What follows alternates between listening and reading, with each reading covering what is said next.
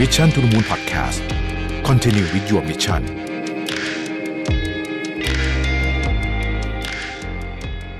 สวัสดีครับยินดีต้อนรับเข้าสู่ Mission to the Moon Podcast นะครับ คุณอยู่กับประวิทยานุจาหะครับ วันนี้จะมาชวนคุยเรื่องการไทยอินนะครับ ในซีรีส์ในภาพยนตร์อะไรต่างๆนานาเหล่านี้เนี่ยนะฮะเวลาเราดูซีรีส์เกาหลีนะฮะกาแฟซองที่พระเอกชงดื่มนะฮะเครื่องดื่มที่มาดื่มกับอาหารลูกอม นะฮะร้านฟาสต์ฟู้ดที่ตัวละครมาเจอกันนะอะไรอย่างเงี้ยนะฮะหรือว่าลิปสติกของนางเอกอะไรพวกนี้เนี่ยสินค้าพวกนี้เนี่ยนะครับจริงๆต้องบอกว่าส่วนใหญ่นะฮะส่วนใหญ่เนี่ยเป็นสินค้าที่เรียกว่าไทยอินนะครับคือเขาก็จะมีความเนียนอยู่นะเวลาเขา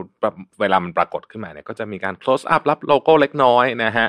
เออแบบรู้อีกทีก็อยากซื้อมาแล้วนะครับการไทยอินมีหลายระดับนะฮะมีหลายระดับไทยอินแบบแบบที่ต้องมาแซวกันเลยเนี่ยนะฮะ ก็จะมีอย่างภาพยนตร์เรื่อง World War C หลายท่านอาจจะจำได้นะฮะที่แบรดพิตเนี่ยเอ่อเรียกว่าวิ่งหนีซอมบี้มาทั้งเรื่องไม่ได้กินข้าวไม่ได้กินน้ำเลยนะฮะแล้วอยู่มาดีๆเนี่ยก็มาฉากหนึ่งที่มีตู้ของเครื่องน้ำมันลมยี่ห้อหนึ่งนะฮะแล้วก็อยากจะดื่มแบบท่าแบบเหมือนในหนังโฆษณาคือเปิดแล้วก็แล้วมีเสียงซ่าอย่างเงี้ยนะฮะคืออันนั้นคงเขาไม่รู้เขาตั้งใจว่าทำไมมันดูแบบตลกจนคนจำได้นะฮะคนก็มาแซวกันเยอะแยะหรือว่าการทายอินที่เป็นสินค้าที่มันแบบ ที่มันขายเรื่องความเท่นะเยอะๆอย่างเช่นพวกเอ่อรถยนต์นะฮะถ้ารถยนต์ในไอรอนแมนก็จะเป็น Audi นะฮะ Audi R8 ทุกคนก็จะคุ้นเคย หรือว่ารถยนต์จาก James Bond ก็จะเปลี่ยนไปขึ้นอยู่กับช่วงนะฮะบางยุคก็จะเป็น BMW นะครับแต่ว่าที่คนจำได้มากที่สุดเนี่ยคือ Aston Martin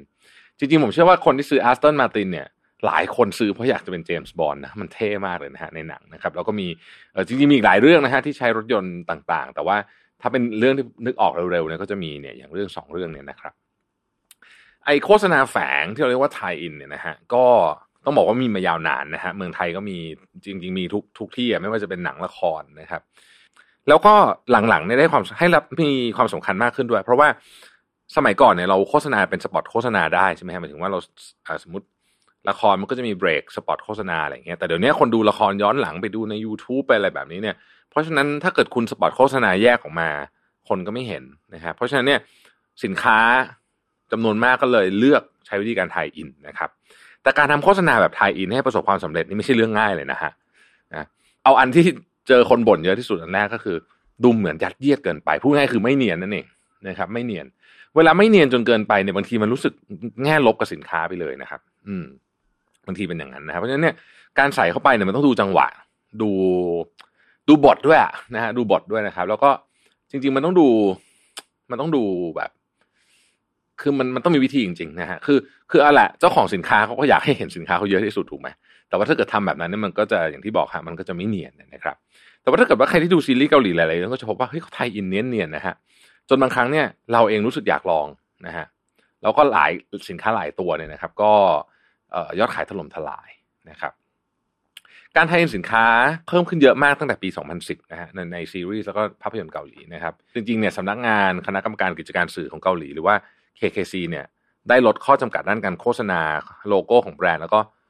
บริษัทต่างๆ ในโทรทัศน์ลงนะครับ นอกจากนี้ซีรีส์เกาหลีเนี่ยเขาเขาก็หลายเรื่องเขาก็ได้รับความนิยมบน Netflix ใช่ไหมแล้วอันเนี้ยคนเห็นทั่วโลกนะครับคือซีรีส์เกาหลีบางเรื่องอาจจะเฉพาะกลุ่มหน่อยแต่ว่าถ้าไป Netflix แล้วก็เกิดดังขึ้นมาอย่างเช่น Squid Game อะไรพวกนี้เนี่ย ก็คนเห็นทั่วโลกนะครับ อันนี้ก็อาจจะไม่ได้เป็นแค่แบรนด์เกาหลีละนะฮะอาจจะมี global brand นะอยากจะมาไทยอินด้วยนะครับ นี่เราก็ต้องมาถามว่าแล้วแพงหรือเปล่า Tie-in นะฮะแพงหรือเปล่านะคือก็แน่นอนครับว่าไอการเปิดพื้นที่ Tie-in พวกนี้เนี่ยมันก็ขึ้นอยู่กับว่าไอ้หนังเรื่องนั้น หรือว่าซีรีส์นั้นมันจะดังหรือเปล่าด้วยนะฮะใครเป็นพระเอกนางเอกต่างนะพวกนี้นะครับแต่ว่าเรายกตัวอย่างให้ดูแล้วกันนะฮะอย่างซีรีส์ซูเปอร์ฮิตตอนปี 2016นะฮะ Descendants of the Sun เนี่ย product placement เวลาเอเจนซี่พูดกับลูกค้าเรียกว่า product placement ก็คือการ Tie-in นี่แหละนะฮะ2.6 ล้านดอลลาร์สหรัฐนะฮะนั่นคือรายได้ที่เขาได้ไปนะครับเขาก็มีการเก็บสถิตินะที่เกาหลีใต้เนี่ยนะครับผ่านช่องโทรทัศน์ต่าง ๆ เขาพบว่า product placement ในปี 2018 เนี่ยนะฮะมีมูลค่ารวมถึง 114 ล้านดอลลาร์สหรัฐ ซึ่งโตขึ้นถึง 10 15%เทียบกับปีที่แล้วนะครับ อันนี้คือเฉพาะของเกาหลีใต้ประเทศเดียวนะนะฮะ ทีนี้ไทยอินเนี่ย แม้ว่ามันจะแพงนะครับ คือเจ้าของซีรีส์เจ้าของหนังเขาก็คิดแพงเนี่ย แต่ว่าแบรนด์ที่ปรากฏตัวเนี่ย หลายอันเนี่ยคุ้มมากๆนะฮะคุ้มมากๆ แล้วยอดขายพุ่งขึ้นอย่างมีนัยสำคัญนะครับ เรามาดูเรื่องที่เอ่อเคสที่น่าสนใจกันแล้วกันนะฮะ Breitling Breitling นี่ก็เป็นนาฬิกาหรูนะครับจากสวิตเซอร์แลนด์นะฮะ Breitling เนี่ยพระเอกใส่นะฮะใน Descendants of the Sun นะฮะก็พระเอกเนี่ยเป็นทหารเนาะก็ใส่นาฬิกาแบรนด์นี้ตลอดเวลานะครับ ก็ อมันเห็นบ่อยๆเข้าอะมันก็เริ่มจดจำแล้วก็ซึมซับไปเรื่อยๆนะครับทำให้ Breitling เนี่ยนะฮะไม่ได้แค่ดังเฉพาะในเกาหลีใต้เพราะว่าเรื่องเนี้ยหนังหนังเรื่องเนี้ยคนคนไทยเลยติดกันงอมแงมเนี่ยนะฮะเอ่อแต่เขาไปดังที่จีนด้วยนะครับ โดยยอดชมตอนสุดท้ายเนี่ยมีถึง 2,300 ล้านครั้งนะฮะบนแพลตฟอร์มวิดีโอในจีนนะครับการ Tie-in ครั้งนี้ถือว่าประสบความสำเร็จมากเพราะว่าในการ Breitling เนี่ยขายดีขึ้นมาเยอะเยอะมากเลยนะครับเอ่อ Breitling จริงๆก็มีอีกหลายเรื่องนะฮะมีอีกหลายเรื่องนะครับ ที่ใช้เหมือนกับ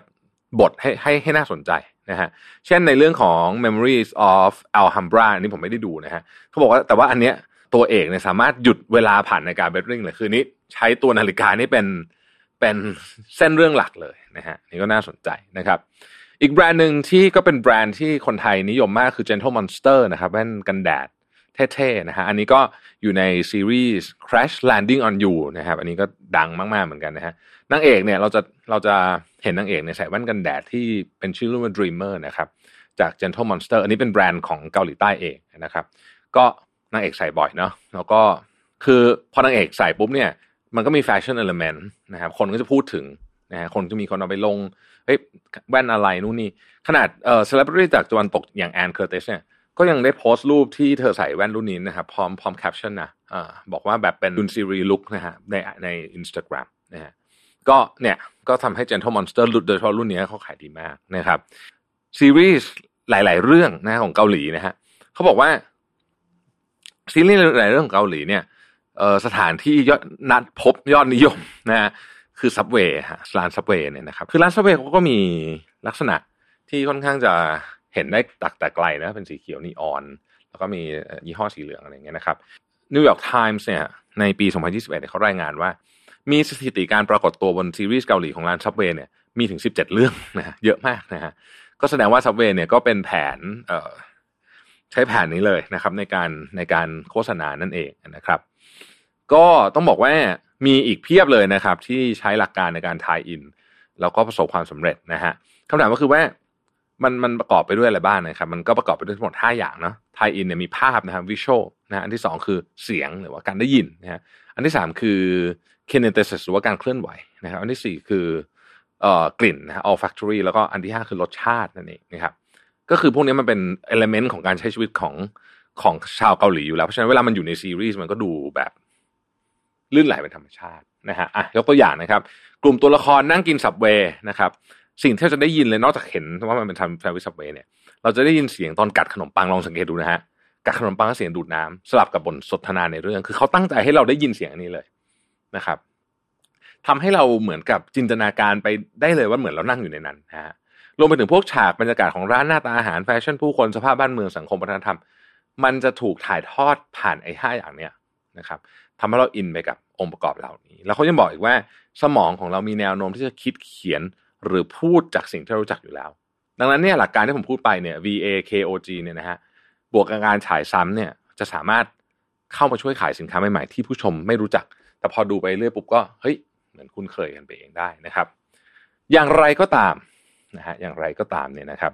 ก็ไม่ใช่ว่าทุกการไทยอินจะประสบความสำเร็จนะฮะบางอันแป๊กก็มีนะครับ เช่นการโปรโมทข้าวยำเกาหลีแบรนด์เพราะถ้าอ่านชื่อผิดขออภัยนะฮะ Zihaiguo นะครับเอ่อของประเทศจีนนะฮะในซีรีส์ Vincenzo นะครับบน Netflix เนี่ยได้รับขอขอใช้ว่าได้รับเสียงด่าแล้วกันนะฮะจากผู้ชมชาวเกาหลีนะฮะบอกว่าเป็นการโปรโมทอาหารดั้งเดิมของเกาหลีจากแบรนด์จีนบนซีรีส์เกาหลีไม่เหมาะสมเลยนะครับแล้วก็บอกว่าอันนี้มันดูแบบไม่เนียนอะไรอย่างนี้เป็นต้นเนี่ยนะฮะแต่อะไรก็ดีเนี่ยนะครับ การไทยอินเนี่ยนะครับ มันก็จะคงไปกันอีกเยอะนะเพราะว่าเพราะว่ามันอย่างที่บอกฮะโฆษณาพื้นที่อื่นเนี่ยมัน มันทำยากขึ้นนะครับ แต่ว่าอันนี้ยังไงมันอยู่กับเรื่องอะ มันไม่ไปไหนอะนะครับเพราะฉะนั้นเนี่ยเจ้าของแบรนด์เองเขาก็รู้สึกว่ามันค่อนข้างที่จะคุ้มค่านะครับ นาฬิกาเสื้อผ้าแฟชั่น อาหารของกินเครื่องดื่มนะฮะไปจนกระทั่งถึงสายการบินเนี่ยก็ใช้เทคนิคแบบนี้กันเยอะมากเลยทีเดียวนะครับ ขอบคุณที่ติดตาม Mission to the Moon นะฮะแล้วพบกันใหม่พรุ่งนี้ สวัสดีครับ Mission to the Moon Podcast Continue with your mission